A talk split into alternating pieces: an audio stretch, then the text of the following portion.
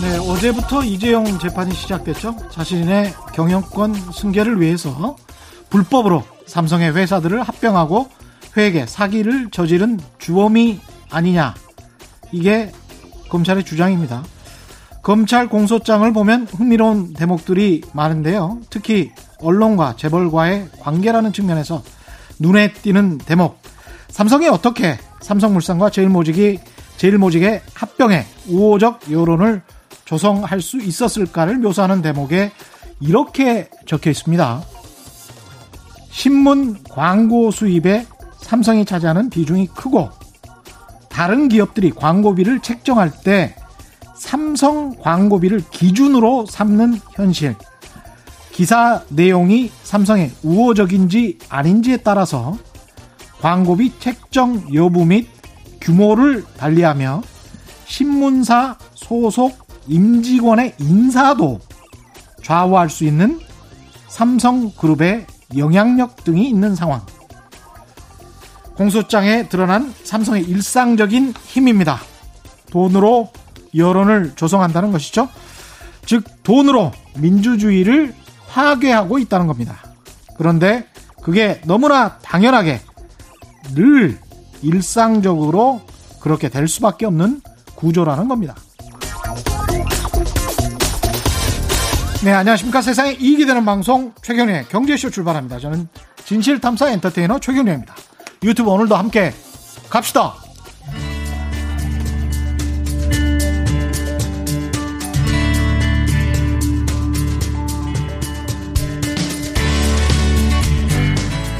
경제방송 아무거나 들으면 큰일 납니다. 듣고 또 들어도 탈이 나지 않는 최경영의 경제쇼. 예, 오늘 모신 분은 제가 오늘 이야기한 오프닝과도 좀 관련이 있을 것 같습니다. 재벌.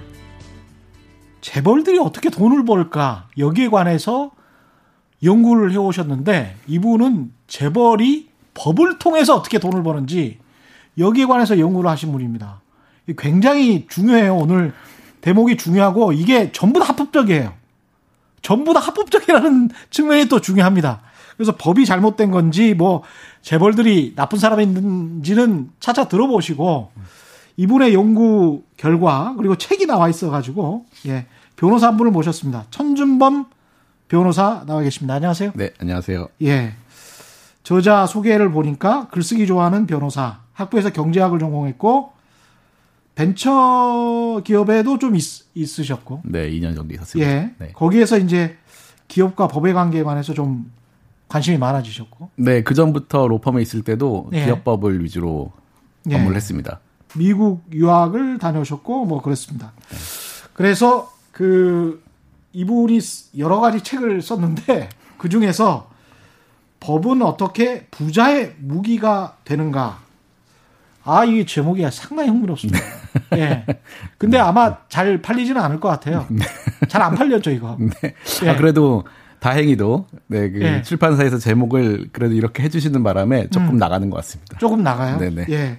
근데 이게 굉장히 중요하다고 저는 생각합니다. 오늘 이 방송이 굉장히 중요해요. 왜냐하면 한국 경제 구조, 재벌의 생태를 너무나 잘 알 수 있고 그 다음에 그게 여러분의 주식 투자에도 굉장히 많은 힌트, 반면 교사 또는 네. 아 피해 가야 되나 합승해야 되나 이런 여러 가지 생각을 아마 개인 투자자들이 하실 수 있을 것 같아요. 네, 네. 그렇죠? 네. 그런 측면에서 하나하나씩 좀 살펴보겠습니다. 네. 기본적인 개념을 사실은 제가 삼성과 이재용을 분리해서 가끔 이야기를 많이 하는데 네.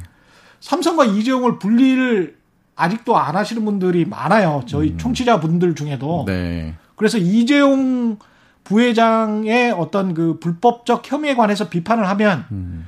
왜 삼성을 그렇게 비판해요? 이렇게 네. 이제 저한테 따지시는 분들이 있거든요. 아이고 제가 삼성을 비판한 적은 없는데요. 네. 삼성은 잘 되기를 원합니다. 이렇게 이야기를 해요. 네, 네. 그래서 주식회사라는 개념도 아 잘 모르고 있는, 음. 있구나. 이것부터 좀 설명을 해 주셔야 될 것 같아요. 네. 주식회사가 뭔지. 주식회사라는 네. 거는 사실 꽤 오래된 제도입니다. 이게 음. 옛날에 이제 청취자분들 아시는 얘기일지 모르겠지만 옛날에 하멜 표류기라는 거 아시잖아요. 그렇죠, 그렇죠. 예, 하멜 예. 표류기에 한국에 조선에 왔었던 음. 하멜이 네덜란드 사람이잖아요. 그렇습니다. 네, 그 당시 400년 전인데 예. 그 당시에 네덜란드가 아시아를 어떻게 보면은 그 경제적으로 음. 이익을 취하기 위해서 음. 만들었던 것이 바로 동인도 회사고. 동인도 주식회사. 네. 예. 그때가 이제 주식회사 처음 생긴 거죠. 그렇죠. 네. 그런데 최초의 주식회사. 최초의 주식회사죠. 예. 네.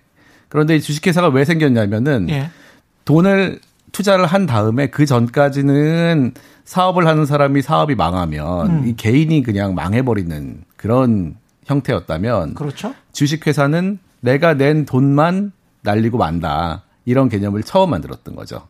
그렇죠. 네. 예. 네. 그러니까 그래. 내가 전부 다 투자를 해서 나, 내가 다 날리는 게 아니고 네. 내가 일부 뭐 100주 중에서 한 주만 샀다면 네. 한 주만 날리는 그런 개념. 그렇죠. 예. 내가 낸 돈까지만 책임진다. 유한 책임이죠, 그게. 예. 유한 책임으로 처음 회사를 만든 게 주식회사였고 예. 그게 그 이후에 이제 자본주의 어떤 시장 경제를 만드는 가장 큰 틀이 됐죠.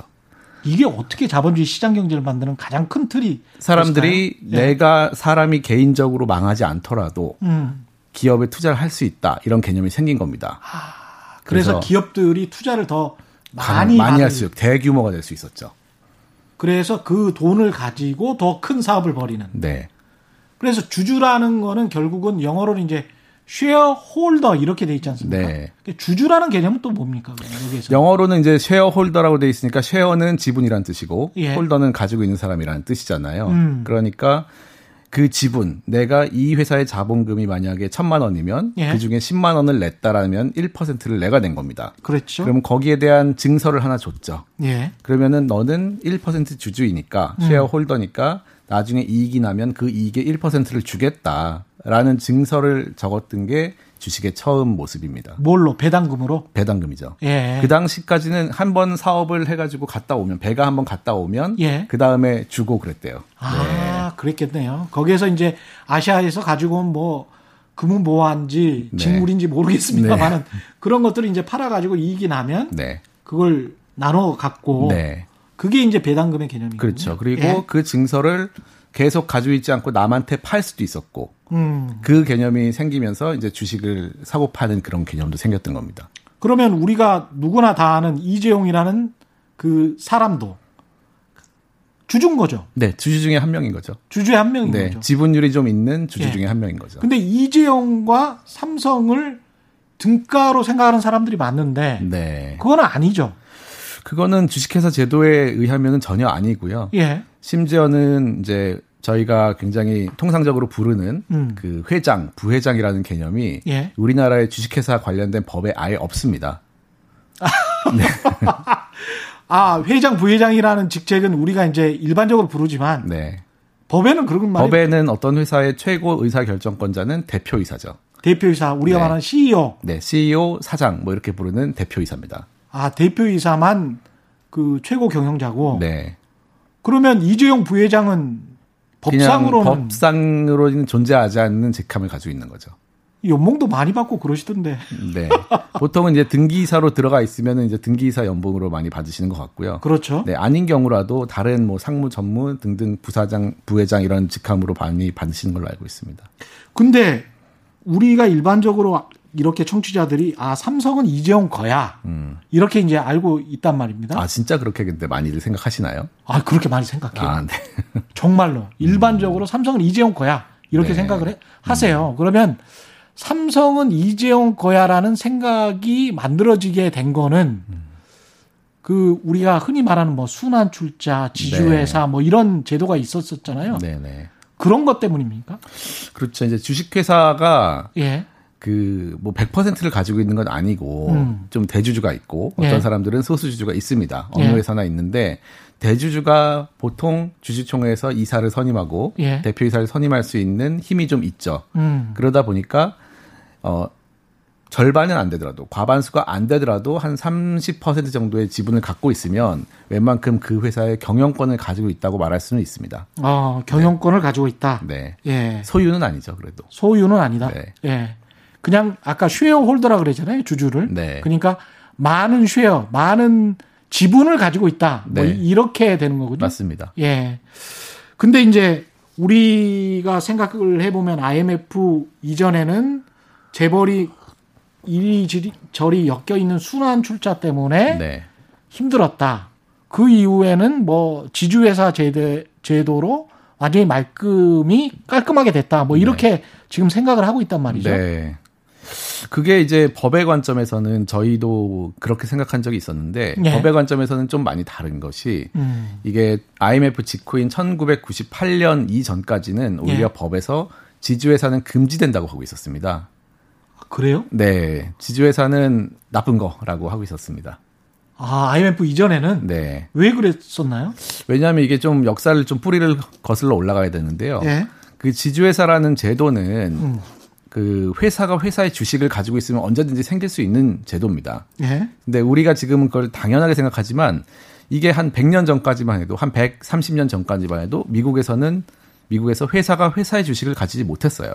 아, 회사가 네. 회사의 주식을 갖는 거는 아 아까 그 동인도 주식회사도 사람들이 사람들만 투자할 수 있었어요. 가졌잖아요. 네. 어 근데 회사라는 법인격체가 네. 다른 법인격체에 주식을, 주식을 가지고 있는 거는 자체가 허용이 안 된 시절이 있었고요. 아, 그랬어. 근데 그 개념이 바뀌면서 회사가 회사의 주식을 가질 수 있다라고 예. 하니까 이제 지주회사의 개념이 생긴 거죠. holding company가 생긴 겁니다. 그거는 법이 허용을 해준 거네요. 네. 그래서 예. 지주회사라는 거는 그 전까지도 아, 이 한 사람이 예. 법인을 이용해서 많은 회사의 지배력을 갖는 나쁜 제도라는 인식이 처음부터 있었고 그랬군요. 특히나 미국이 이제 2차 대전 일본이 패망한 다음에 예. 일본에 가보니까 음. 일본의 그런 지주회사 구조로 이제 재벌 그때 당시에 일본 재벌인 자이바츠가 있었죠. 예. 예. 자이바츠가 그렇게 구조가 돼 있었습니다. 음. 그러니까 미군이 들어가서 그 다 해체시켰거든요. 예. 그래서 지주회사가 뭔가 똘똘 뭉쳐가지고 전쟁을 하는 음. 힘이 됐다고 생각해서 음. 그때 일본의 공정거래법이 생기면서 지주회사는 금지됐습니다. 우리도 그걸 그대로 받아온 그런데 우리나라 법이 대부분 이제 일본을 많이 따라왔거든요. 그렇죠. 그래서 80년대 이제 지주회사 그 공정거래법이 생기면서 음. 그때 지주회사 금지가 처음 들어왔던 겁니다. 아, 그럼 나름 역사성이 있는데 네. 이게 왜 지주회사가 허용이 되게 된 거죠? 그게 이제 IMF로 거슬러 올라가야 되는데요. 네. IMF 때 여러 가지 일이 있었지만 이제 국가 부도가 날 뻔했잖아요. 네, 그랬죠. 어, 그 중에 이제 하나의 그 좀 문제로 순환 출자하고 음. 예. 계열사 간 거래가 지적이 됐는데 그 IMF 이후에 그 기업 집단들이 예. 그 자회사를 팔아야 되는 상황이 됐습니다. 그런데 순환 출자처럼 막 이렇게 얽혀 있으니까, 있으니까 팔 수가 없는 거예요. 그래서 누구 건지를 알 수가 없는 거죠. 그렇죠. 지분을 예. 살려고 해도 이 얘도 팔아야 되고 얘도 팔아야 되고 막 되게 복잡했던 거죠. 예. 네. 그러니까 피가 섞여 있는 거예요, 네. 지금. O형으로만 가야 O형 수혈이 가능한데 O형, A형, AB형이 섞여 있으니까 이걸 나눌 수가 없는 거지. 네. 예. 그래서 깔끔하게 정리해라. 예. 그래서 지주회사, 자회사, 손자회사로 쫙 정리를 시켜야지만 음. 팔기가 좋다 해서 구조조정에 기업 구조조정에 좋다는 이유로 지주회사를 이제 양성화 시켰던 겁니다. 그러니까 결국은 다 망하지 않기 위해서 일부를 정리하기 위해서 지주회사로 가자. 네. 깔끔하게. 그게 가장 큰 이유였던 걸로 알고 있습니다. 근데 그렇게 놓고 보니까 우리는 지주회사를 그때 만들 때 있지 않습니까? 네. 99년 2000년대 초반에 제가 생각해 보면 지주회사가 되면 앞으로 승계도 어려워질 거고 음. 뭔가 이건희에서 이재용으로 가고 뭐 이런 것들도 굉장히 힘들어질 거야. 네. 왜냐하면 지주회사는 굉장히 선진적인 제도거든. 음, 네. 그때 언론이 대부분 다 그렇게 보도를 했어요. 그렇죠. 예. 근데 그게 결과적으로는 전혀 아니었단 말이죠.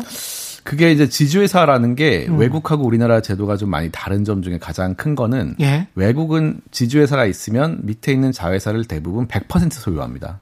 예. 그러니까 이제 좀 약간 어려운 말로 하면 이제 가공 자본이 거의 안 생기는 거죠. 음. 근데 우리나라는 그 당시에 100% 자회사로 지주회사를 하기에는 너무 어려웠던 거죠. 이미 얽혀져 없고 예. 돈도 없고. 예. 그러니까 협의 끝에 상장 회사는 20%, 비상장은 40%만 가지면 지주회사로 인정을 해줬습니다. 맞다, 맞다. 예. 네. 그러다 보니까 적은 돈으로도 지주회사를 할 수 있었고 실제로 그 어떤 저희가 이제 지배 승수라고 하는데 예.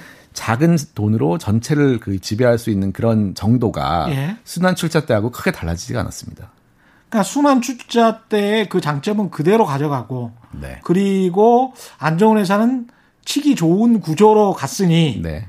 그랬으니 언론 아니 그 재벌 2세 3세 입장에서는 먹기가 오히려 아버지한테 승계 받기가 오히려 훨씬 좋은 어, 그렇죠. 예. 이제 지주회사 체제의 장점은 맨 위에 있는 지주회사만 지배하면 예. 밑에 있는 회사를 다 지배할 수 있거든요. 그렇죠. 네. 복잡하게 이렇게 순환 출자 구조가 없어도 가능하기 때문에 어. 뭐 그렇기 때문에 예전에 과거에도 금지가 됐었던 거고. 그렇죠. 네. 그런데 20% 40%밖에 어, 소유하지 않아도 다 음. 지배를 할 수 있게 인정을 했기 때문에 음. 실질적으로는 기자님 하신 말씀 맞습니다. 그러면은 지금 현재 어, 승계가 뭐 완전히 끝난 것은 아닙니다만은 네. 일반적으로 삼성물산을 삼성 전체 그룹의 지주회사라고 사람들이 생각을 하잖아요. 네. 그런 지금 지배 구조가 돼 있는 겁니까? 삼성은 굉장히 복잡하고 예. 또 전자라는 굉장히 큰 회사가 있기 때문에 음. 지주회사 체제로 바꿀 수 있을지는 좀 의문이고요. 예. 네. 뭐 현대차도 마찬가지고 음. 다른 회사들은 조금 더 규모가 작은 그룹들은 많이 전환을 했죠 이미. 그랬죠. 네.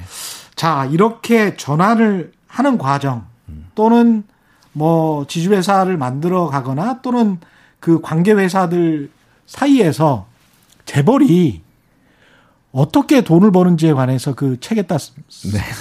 쓰신 건데 네. 두 가지 방법을 말씀하셨더라고요. 네. 사업을 통해서 돈을 버는 방법, 네. 주식을 통해서 돈을 버는 네, 방법. 맞습니다. 이게 되게 흥미로워요. 음. 사업을 통해서는 어떻게 돈을 법니까? 그러니까 여기서 이제 예. 많은 청취자분들께서 조금 오해를 하지 않으시는 게 주, 중요한 부분이 있는데 예. 사업해가지고 열심히 돈 벌고 좋은 물건 만들어가지고 돈 버는 그 방법을 제가 말씀드리는 건 아닙니다. 그건 아니고. 그럼 기업이 돈을 버는 거고. 네. 예. 기업이 돈을 번 것을 어떤 그 가족들, 재벌 가족들이나 소수 예. 주주가 어떻게 더 자기의 것으로 만드는가 이 방법이거든요. 그러니까 삼성이 돈을 버는 거하고 이재용 씨 가족이 돈을 버는 거하고 구분해서 지금 생각을 하셔야 되고 네. 천 변호사님께서 말씀하시는 거는 아 이재용 씨 가족이나 정의선 씨 가족이 어떻게 해서 돈을 버는지 네. 사업 삼성이나 현대차라는 사업을 통해서 어떻게 가져가는지 네. 그걸 네. 지금 이야기하시는 거죠. 네 맞습니다. 그게 근데 다 합법적인 거였죠. 그러니까 이게 예. 이제 합법이라고 하기가 뭐 합법인지 불법인지는 사후적으로 결정되는 거니까 예. 이게 참 어려운 문제인데 적어도 그 당시에 법에서 금지하지 않았던 겁니다. 아, 그 당시에 법에서는 금지하지 않았다. 네, 법이 예. 좀 느리잖아요, 원래. 그렇죠. 네. 예. 그래서 법은 그리고 창의 창의적으로 먼저 만들지 못합니다. 어떤 사건이 있어야지 그렇죠. 그걸 예. 막기 위해 만들죠. 예. 그런데 이 사람들은 사업을 통해서 어떻게 자신들의 부를 축적을 했던 겁니까? 네. 예. 뭐 제가 이제 아주 간단히 말씀드리면은 사업을 통해서 하는 거는 제가 책에 쓴 뭐 용어를 빌리자면 하나씩 예. 네. 말씀해 주십시오. 뭐 1단계는 뭐 밀어주기 이런 게 있고요. 밀어주기. 예. 예. 쉽게 이제 용어를 좀 풀었었는데 예. 네. 직접 밀어주기 방법이 있습니다. 어떻게 밀어주는 거죠? 이게 IMF 전에 이제 좀 시간을 같이 설명드리는 게 좀 좋은데 예. IMF 전까지는 계열 회사 간에 순환 출처도 있었지만 음. 계열 회사 간에 직접 밀어주는 거래가 있습니다. 쉽게 말하면 이 회사가 좀 어렵다 예. 하면 은행에서 신용으로 돈 빌리려면 뭐 연리 8%를 해야 되는데 그렇죠. 우리는 2%에 빌려줄게. 어. 네, 이렇게 많이 했습니다. 쉽게 말하면. 약간 좀 특혜를 주는 거군요. 그렇죠. 예. 네. 그렇게 하고 뭐 거래도 계열사 간에는 더 싸게 팔고 뭐 비싸게 사주고 이런 것들이 굉장히 많았는데 싸게 팔거나 비싸게 사주고 네 이거는 사실 그 전부터도 국제 거래에서도 많이 있었던 일이에요. 아 그렇습니다. 네 법인세에 예. 약간 그 이제 회피하는 방법이죠. 아, 말 되네. 네. 예. 돈 못 버는 회사한테 밀어주면 예. 이 회사는 손실이 날 때까지는 법인세를 안 내니까 돈 잘 버는 회사가 법인세 아끼는 방법이 되는 겁니다. 근데 전체적으로 보면 그 그룹의 법인세는 줄어들게 되겠네요. 줄어들게 되죠. 네.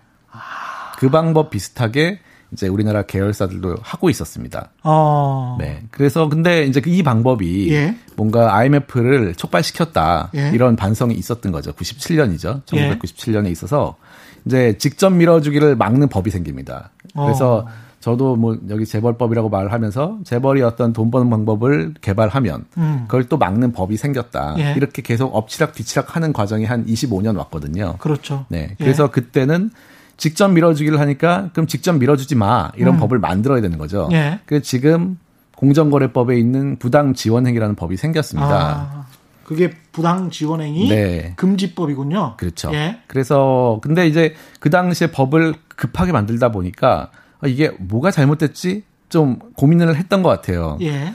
그래서 어 8% 원래는 시중 금리가 8%인데 2%로 빌려줬다는 거는 되게 쉽게 생각하면 어떤 느낌이 드시나요?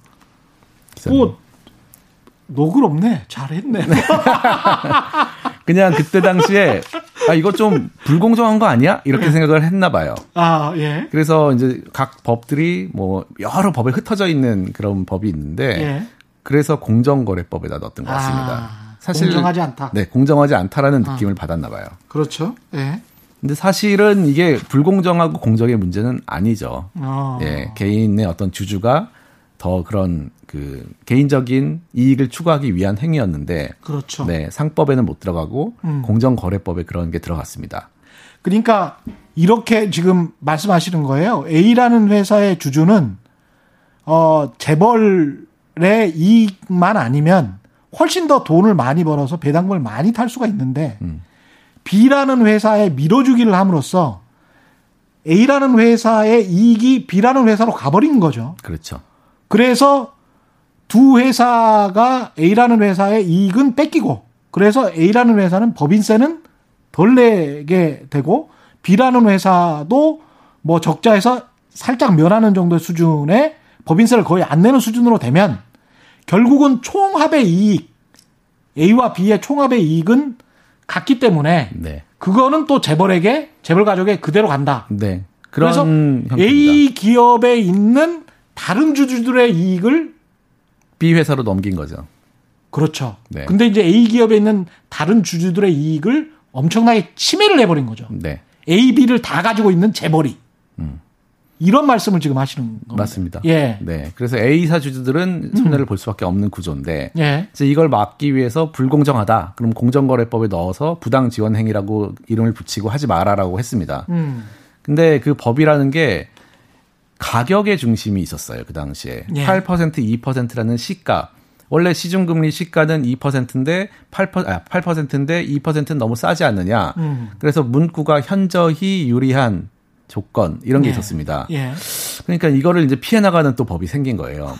네. 피해 예. 나가는 법은 예. 되게 단순합니다. 음. 아, 현저히 유리해. 너무 유리하게 거래하지 마라고 법이 나오니까 아, 현저히 유리하게만 안 하면 되겠구나. 어, 맞습니다. 정확합니다.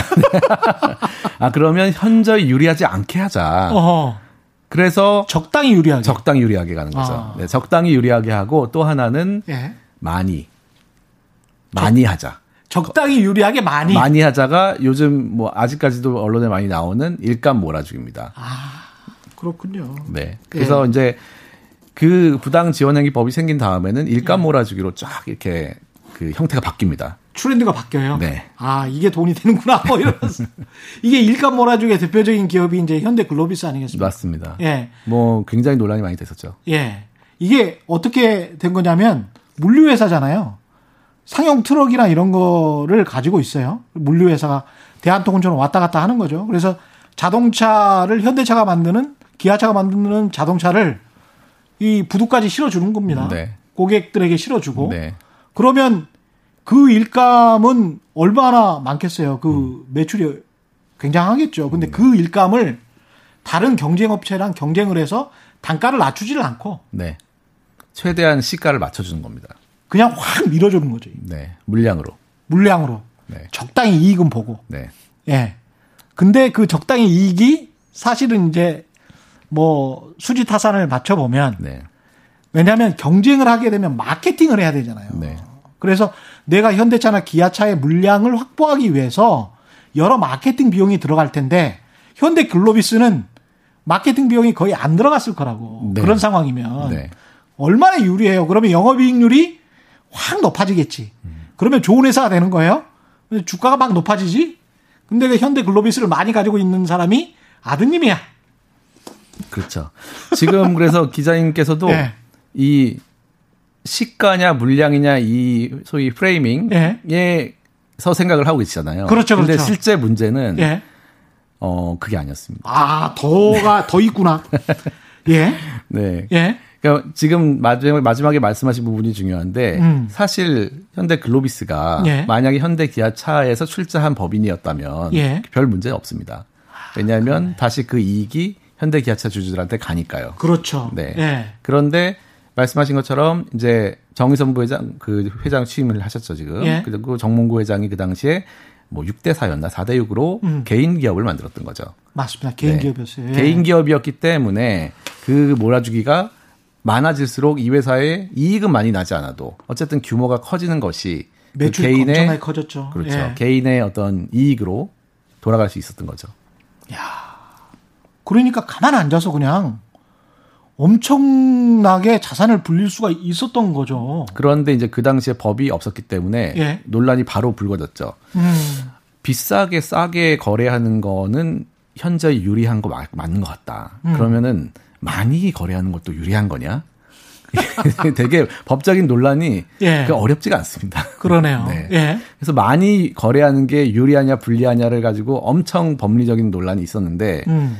어, 그래서 2011년에는 공정위의 내부 지침에 예. 많이 거래하는 것도 유리한 게 맞다라는 음. 게 있었어요. 예. 나왔는데 결국은 그 부분에 대해서는 최근까지 와서는 법원에서는 그거를 잘 인정을 못 하고 있습니다. 아, 그렇군요. 왜냐하면 예. 그 굉장히 유리하다라는 그 어감 자체가 음. 가격을 의미하거든요, 사실. 예. 그러니까 물량을 얼마나 많이 해야지 법원 입장에서는 당신네 회사의 100% 중에 뭐 70%를 거래하면 유리한 거냐. 예. 90%를 하면 유리한 거냐 음. 여기에 대한 명확한 기준이 없다 라고 음. 최근에 또 판결도 나오고 예. 그래서 이 일감 몰아주기에 대한 부당 지원 행위의 어떤 그 법의 힘은 거의 지금 빠진 상태입니다. 지금 아까 말씀하신 그 내용 중에 개인 기업이었다 현대글로비스가 그리고 비상장 회사였잖아요. 네, 처음에는. 예, 처음에는 비상장 회사였고 그게 나중에 이제 상장이 되면서 주식을 통해서 이제 돈을 버는 법으로 아마 들어갈 것 같은데. 맞습니다. 네. 그 이 이전에 그 주식을 통해서 돈을 버는 법 이전에 또 다른 어떤 일감 몰아주기나 밀어내기 같은 거 말고 다른 하나가 더 있습니다. 다른 다른 게 뭐가 있나요? 네, 이제 아마 언론에서 많이 보셨을 텐데 음. 통행세 거래라는 게 있습니다. 통행세? 네, 끼워넣기라고 많이 하는데요. 예. 이 통행세 거래는 어떻게 보면은 일감 몰아주기하고 좀 비슷합니다. 예.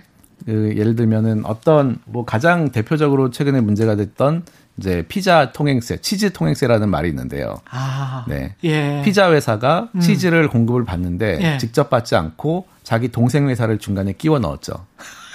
그래서 동생 회사가 한 5% 정도 마진을 예. 10몇 년 동안 이제 계속 이익을 취했습니다. 어. 그래서 그 방법이 이제 통행세라고 하는 거죠. 예. 별할 일도 없이 그냥 음. 5%씩 계속 마진을 챙기고 있는 그 회사인데 음. 여기서도 이 회사가 만약에 그 피자 회사의 자회사였다면 별 문제는 없을 거예요. 왜냐하면은 네. 그 회사의 돈이 결국은 다 피자 회사로 가니까. 그렇죠. 네. 그런데 5%의 이익이 다 동생 회사로 가버리는 거죠. 그렇죠. 자기 네. 가족 챙겨준 네. 거죠. 그래서 통행세 거래도 부당 지원 행위의 한 종류로 지금 음. 규정이 돼 있는데 여기서도 역시 그 유리하다 상당히로 바뀌긴 했는데 이제 네. 여기서 좀 웃긴 여담이지만 현저히 유리한 거를 현저히 유리하지 않게 하다 보니까 법이 네. 중간에 한번 살짝 바뀌었습니다. 뭐라고요? 상당히 유리한으로. 상당히 유리하다. 현저히하고 상당히가 뭐가 다른 건지는 잘 모르겠어요.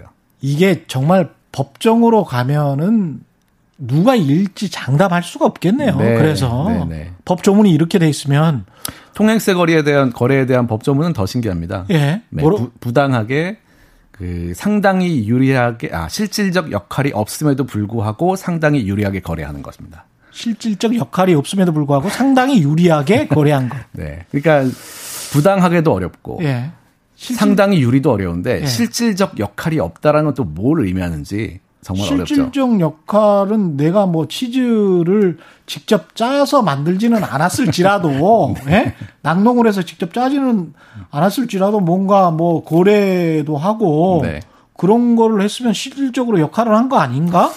이렇게 주장할 수도 있겠습니다. 그렇죠. 유통이라는 건 사실 예. 좋은 물건 갖다가 연결만 해주면 끝나는 거잖아요. 그렇죠. 그 다음부터야 뭐 배송이야 직접 할 수도 있는 거고. 예. 그러면은 처음에만 만약에 연결해주고 중간에는 별다른 일을 안 했다면 그건 유통업자가 실질적 역할이 없는 건가요? 네. 정말 네. 이래서 이렇게 다 빠져나가는 거예요. 네.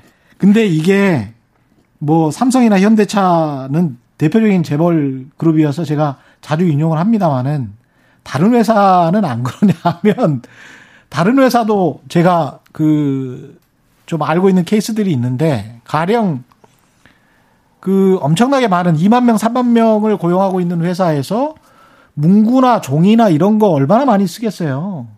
그죠?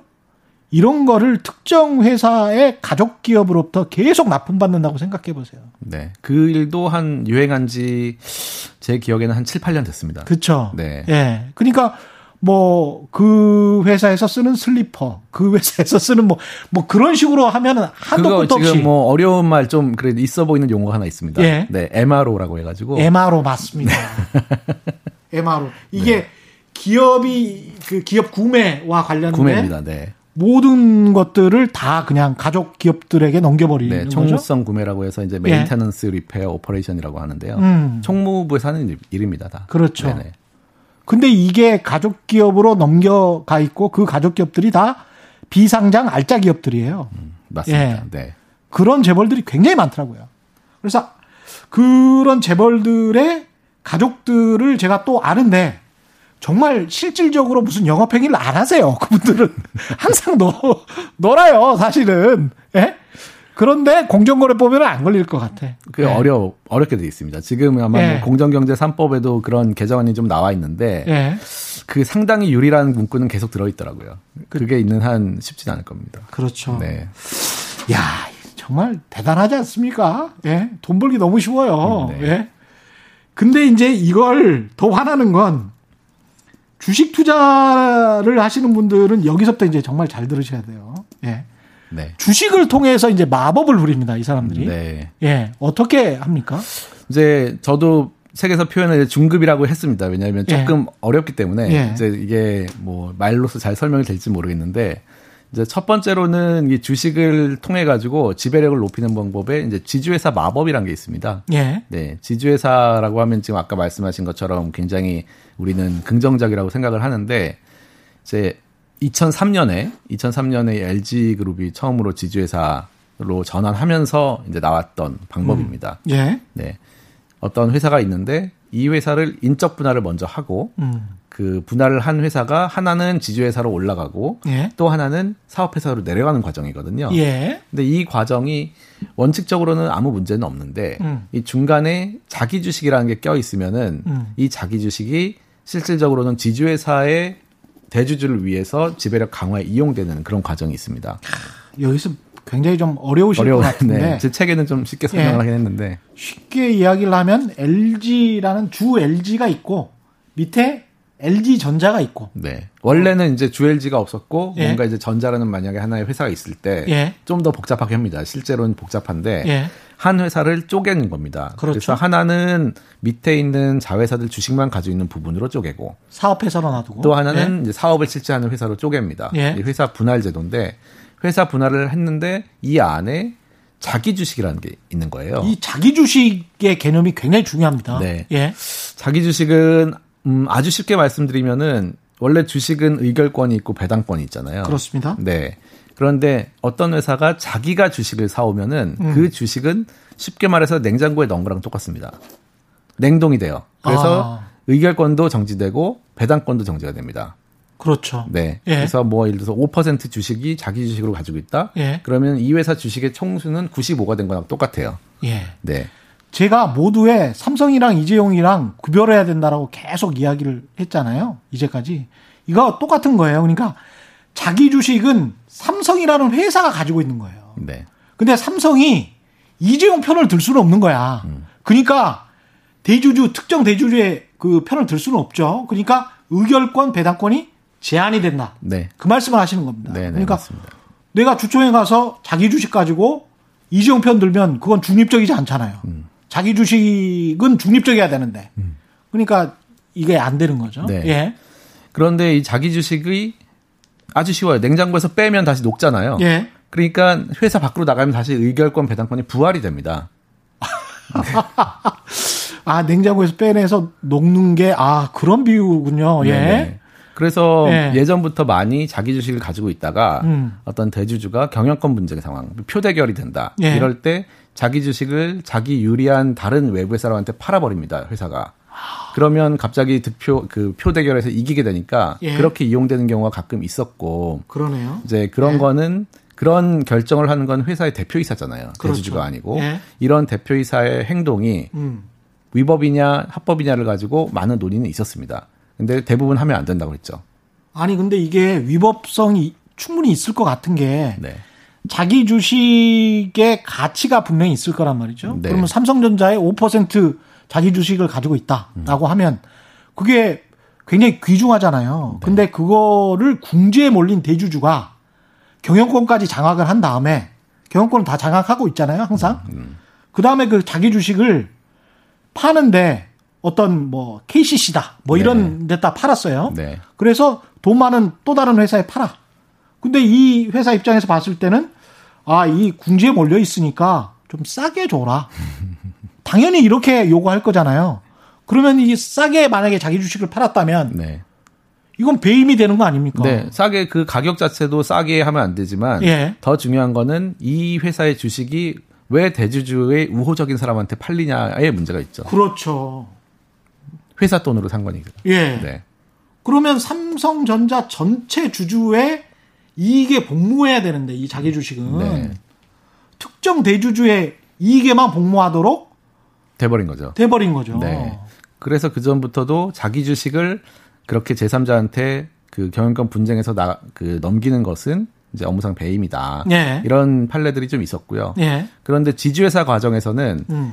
어, 이 모회사가 될 회사가 음. 그 지주회사가 그 자회사에 있는 주식을 받아버리기 때문에 예. 자회사의 지배력이 생겨버리는 겁니다. 어. 마치 음, 자기 주식을 쪼개, 회사가 쪼개지면 AB 회사로 쪼개졌을 때 자기 주식도 똑같이 AB 회사로 쪼개져야 되거든요. 예. 근데 B 회사의 자기 주식이 쉽게 말하면 A로 옮겨진 겁니다. 예. 그러면 녹잖아요. 그렇죠. 그러면 다시 의결권이 쫘라락 생깁니다. 쫘라락? 예. 네, 그러면 A 회사가 B 회사를 자기 주식 지분만큼 더 지배할 수 있게 된 거예요. 야 정말 신기하지 않습니까? 네. 가만히 앉아 있으면서 툭툭툭 이, 런거 만든 분들도 사실은 변호사잖아요. 아닙니다. 근데 진짜로 변호사들은 이런 네. 창의성은 없기 때문에 그래요? 보통 이제 회사의 내부에 계시는 재무팀이나 어. 이제 회계팀에서 먼저 만들어 보고 예. 이거를 적법하냐고 물어보죠. 예. 로펌에다 물어보면 이제 제가 그래서 법이 문제지 사실 이런 사람들은 문제가 좀 적다고 생각하는 것이 예. 변호사가 보기에 음. 이런 거를 만들어 왔는데 괜찮은 거예요. 어. 지금의 현행법으로 전혀 저촉되는 게 없다. 어. 이렇게 의견서를 줍니다. 예. 그러면 그걸 하는 거죠, 그냥. 야 대단하다. 네. 이 인적 분할 말씀하셨는데 자기 주식 이야기 하셨고 최근에 이런 일이 있었잖아요. 그 LG 화학 관련해서 네. 배터리 부분을 물적 분할, 물적 분할 하려고 하죠. 예, 100% 물적 분할을 한다고 했는데도 막 주가가 떨어졌어요. 이런 네. 이런 과거에 너무 당했으니까 네. 주주들이 이런 거는 어떻게 보시면 구체적 사례? 저도 이번에 이제 물적 분할 뉴스를 보면서 예. 이제 변호사들이나 아니면 음. 뭐 회계사들 재무 관련되신 분들은 이 일반 주주들 분들이 굉장히 분노하는 거에서 깜짝 놀랐습니다. 예. 왜냐하면 이론적으로는 물적 분할은 별 문제가 없는 거거든요. 그렇죠. 네. 예. 근데 왜 그럴까를 저희도 좀 토론을 해봤는데 음. 아 이게 음. 우리나라 주주들이 일반 주주들이 기존의 지주회사 디스카운트라는 게 있다는 걸 너무나 몸으로 알고 있다, 지금. 한 20년 동안 당했거든. 네. 그래서, 그래서 LG화학이 분할돼가지고 핵심 부분이 자회사로 떨어지면 예. 위에 있는 회사는 분명히 디스카운트가 올 것이라고 지금 생각을 하고 있는 것 같아요. 그렇죠. 네. 그거는 또 다른 문제인 것 같습니다. 그렇죠. 이게 사실은 모든 재벌 그룹들, SK 같은 경우도 주 SK가 있는데 밑에 SK 텔레콤이 있고 SK텔레콤이 SK 하이닉스 지분을 많이 가지고 있잖아요. 네. 근데 주 SK인 지주회사 그 주 SK의 지분을 많이 가지고 있는 최태원 회장의 입장에서 봤을 때는 SK텔레콤도 좋지만 SK 하이닉스 지분을 직접적으로 많이 가지고 싶어 하는 거죠. 네. 예. 라, 거라고 시장이 생각을 하는 거죠. 그래서 주 SK가 언젠가는 주, 저, SK텔레콤이 가지고 있는 SK 하이닉스의 저거를 홀라당 이런 인적 분할이나 물적 분할에 갖가지 마법을 펼쳐서 먹을 거야. 라고 생각을 하기 때문에 SK 하이닉스의 네. 주가가 그렇게 높지가 않은 이유 중에 하나도 이런 게 있습니다. 그러니까 대주주하고 예. 일반 주주들이 생각 자체가 다른 거죠. 예. 왜냐하면 대주주는 주가가 낮을수록 좋을 수도 있습니다. 특히나 그렇죠. 지주회사는. 그렇죠, 그렇죠. 왜냐하면 승계를 네. 하거나 여러 가지 거래를 할 때는 음. 세금도 음. 낮게 나오고 음. 돈도 적게 들기 때문에 지분율이 중요하죠. 그렇죠. 네. 네. 주가는 낮을수록 좋고. 그러니까 지분율이 이거를 잘 생각하셔야 될 것 같아요. 그러니까 같이 이용해서 이 상황을 이용해서 투자를 하시려고 하는 분들은 지분율이 낮을 때는 어떻게든 지분율을 높여야 될 거 아니에요. 네. 네. 그런데 대주주는 어 그냥 시장에서 돌아다니는 지주회사 주식이라면은 음. 그것을 자기가 높일 이유는 하나도 없습니다, 사실. 승계에 불리해지기 때문에. 예. 네. 이런 것들 아주 냉정한 그 주식 시장의 이런 뭐랄까요?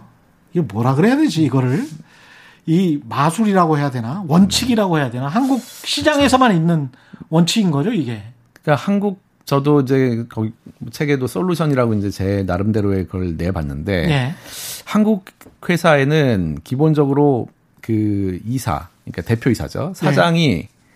회사를 위해서 하는 의무에 음. 다른 일반 주주들하고 대주주를 똑같이 대해야 된다는 법 자체가 지금 없는 상태입니다. 음. 그러니까 법이 없으니까 당연히 대주주를 위한 정책을 하죠. 그렇죠. 네. 그건 네. 뭐 너무 당연한 그 뭐 사람의 본능일 것 같고요. 그렇죠. 거기 재무 파트에 있는 분들이나 법무 파트에 있는 분들이 그 경영권자의 말대로 해야 본인도 승진도 하고 그렇기 그렇죠. 때문에. 네. 근데 네. 법에 저촉되지 않는다는 거예요. 그게. 음. 네. 그래서 뭐 이제 조금 용어를 빌리면 음. 이사의 충실 의무라는 게 있는데 그렇죠. 그 충실 의무가 회사를 위하여라는 문구가 있습니다. 아, 회사를 위하여. 네. 예. 그런데 예. 회사를 위하는 거는 그러면은 다른 주주들 다 전체를 위하여서는 아니냐? 라는 질문을 할 수 있잖아요. 그럼요. 그런데 우리나라 대법원이 특이한 판시를 하고 있습니다. 뭐라고? 이사는 예? 회사에 대해서 의무는 있을지언정 예? 주주에 대해서 직접 의무는 없다. 희한하네. 네. 그래서 주식회사 제도를 부정하는 거 아니에요? 어떻게 보면 이거는 뭐 부정한다기보다는 예. 어떤 여러 가지 이제 뭐 철학적인 근거도 있긴 한데 예. 합병 같은 거래에서는 사실은 회사에 합병하는 두 회사는 회사가 달라지는 건 하나도 없거든요. 그렇죠. 네, 주주만 달라지는 거거든요. 예. 그런데 그 상황에서도 그렇다면 회사의 이사가 음. 회사를 위한 의무만 있다면은 주주에 대해서는 아무렇게 해도 되는 거냐? 그렇죠. 답을 안 주고 있습니다. 그래서 법의 문제다라는 겁니다. 야, 네. 이좀 정리를 좀 해보죠. 이 재벌이 사업을 통해서 돈을 벌고 주식을 통해서 주식의 어떤 기법이라고 해야 되겠죠. 예. 네. 갖가지 그 분할 기법을 통해서 돈을 버는 말씀을 하셨는데 결국은 이게 개인 투자자들의 돈을 편취하는 겁니까? 네. 그러니까 편취라면 사실 위법이기 때문에 예.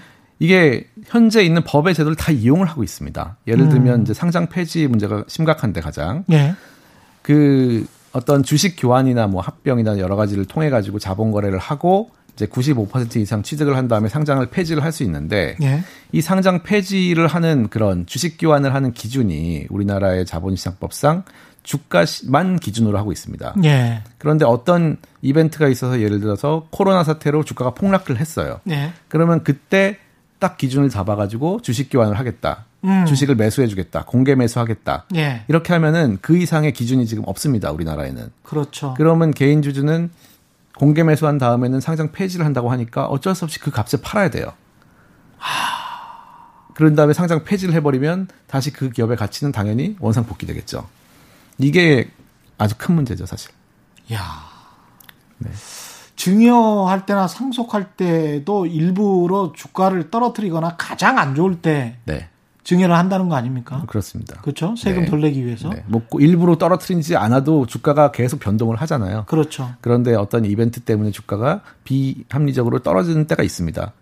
게다가 그걸 만약에 뭐 그래서 사실은 삼성물산과 에버랜드 합병 사건에서 중요한 또 어, 핵심 포인트가 뭐냐면 삼성물산이 2015년 이전에 한동안 재건축 수주를 안 했어요. 몇 년 동안. 음. 특히 강남권, 서울권 돈 다 된다고 생각하고 래미안이라는 브랜드가 얼마나 좋은 브랜드입니까? 근데 래미안이라는 브랜드가 수년 동안 자취를 감췄어. 네. 그 이유가 뭐냐? 삼성물산의 주가가 낮아야 되기 때문에. 음, 합병 비율을. 예. 그래서 무슨 그 규정이 뭐 3년, 1년, 뭐 7, 7일 뭐 이런 거 있잖아요. 한 달입니다. 딱 한 달, 한 달. 한, 달. 네. 한 달에서 무슨 뭐 평균 주가 뭐 네. 이렇게 해가지고 하는 거잖아요. 맞습니다. 그 주가를 이제 낮추는 거죠. 그리고, 그리고 주가가 왜 낮았냐? 우리는 재건축 사업은 별로 안 좋을 것 같아가지고 안 들어갔다. 네. 경영상의 판단이다. 근데 그게 다 끝나고 나니까 이제 열심히 지금 반포에서 재건축 수주하고 막 그러는 거예요. 네. 그럼 이게 그 정말 눈 뜨고 나가는 거지. 네. 그런 사실관계가 지금 뭐 대법원 판결은 안 났지만 어떤 고등법원의 그 상속 합병권의 주식 매수 청구 사건이 있거든요. 네. 그 고등법원 그 판결에도 나와 있습니다. 그렇죠. 네. 예.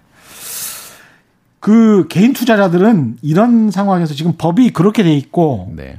그냥 뭐 경영권을 쥐고 있는 그 소수라도 어 그 대주주가 맘대로 거의 할 수 있는 그런 상황이라면 음.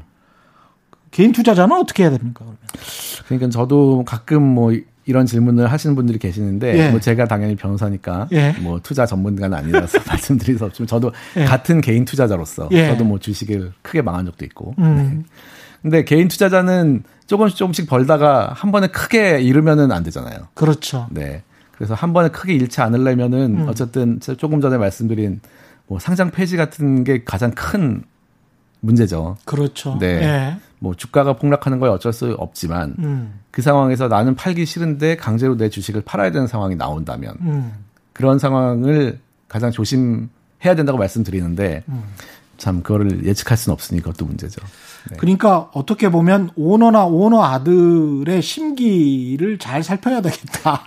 이분이 주가가 오르는 게 이 사람한테 좋을까? 아니면 주가가 지금 한동안은 내려가 있는 게 이 사람한테 좋을까? 이 분위기 파악을 잘해야 되겠다 이런 생각도 듭니다. 뭐 실제로 거기에 이제 어떻게 올라타 가지고 예. 투자를 잘 하시려면 그럴 수도 있겠네요. 그렇죠. 근데 이게 슬픈 게 주식 시장에서 제일 신경 써야 될 거는 영업이익밖에 없거든요. 영업이익해서 기업이 잘 되면 그 회사 투자하면 되는데 이런 쓸데없는 거를 신경을 써야 된단 말이에요. 개인적인 이 아주 이게 이게 뭔지 모르겠어요. 음. 외국에서는 있을 수가 없는 일 아닙니까 사실 이런 게. 네, 외국에서는 회사의 경영자가 예. 주주에 대해서도 직접 의무를 지기 때문에 그렇죠. 그걸 다 고려를 해야 되기 때문에 이런 일이 좀 발생하기 어렵습니다. 그렇죠. 네. 그러면 이게 법적으로 뭔가를 고쳐야 되는 건가요? 어떻게 해야 됩니까? 그런 부분은 여러 솔루션은 있는데 네. 저는 어쨌든 많은 법의 개정이나 그런 음. 논의가 있지만 많은 것들이 다 좀 가지치기에 불과한 것 같아요. 그래서 그리고 사후적이고 아까 말씀하셨던 네. 대로 예. 그래서 아예 논의 자체를 밑둥에서 해야 된다. 어떻게 해야 됩니까? 그게 이제 이사 음. 회사의 어쨌든 우리 상법상의 대표이사는 경영자잖아요. 경영 책임자가 예. 과연 회사에 대해서만 정말 의무를 지는 거냐, 음. 전체 주주를 위한 의무는 없는 거냐, 어. 여기에 대한 논의를 하는 게 좋고 예. 만약에 전체 주주에 대해서 의무를 가져야 된다고 하면은 음. 만약에 판례가 그렇다면 법을 법에다가 적어주면 되는 거죠. 딱 전체 주주에 대해서도 의무가 있다. 핵심을 네. 말씀하셨습니다. 네. 자본주의 주식회사에 대한 이해도가 좀 높아졌기를 바랍니다. 오늘 말씀 감사하고요. 지금까지 천준범 변호사와 함께했습니다. 고맙습니다. 네, 감사합니다. 네. 저는 KBS 최경련 기자였고요. 다음 주 월요일 4시 5분에 다시 찾아뵙겠습니다. 지금까지 세상에 이익이 되는 방송 최경령의 경제쇼였습니다. 고맙습니다.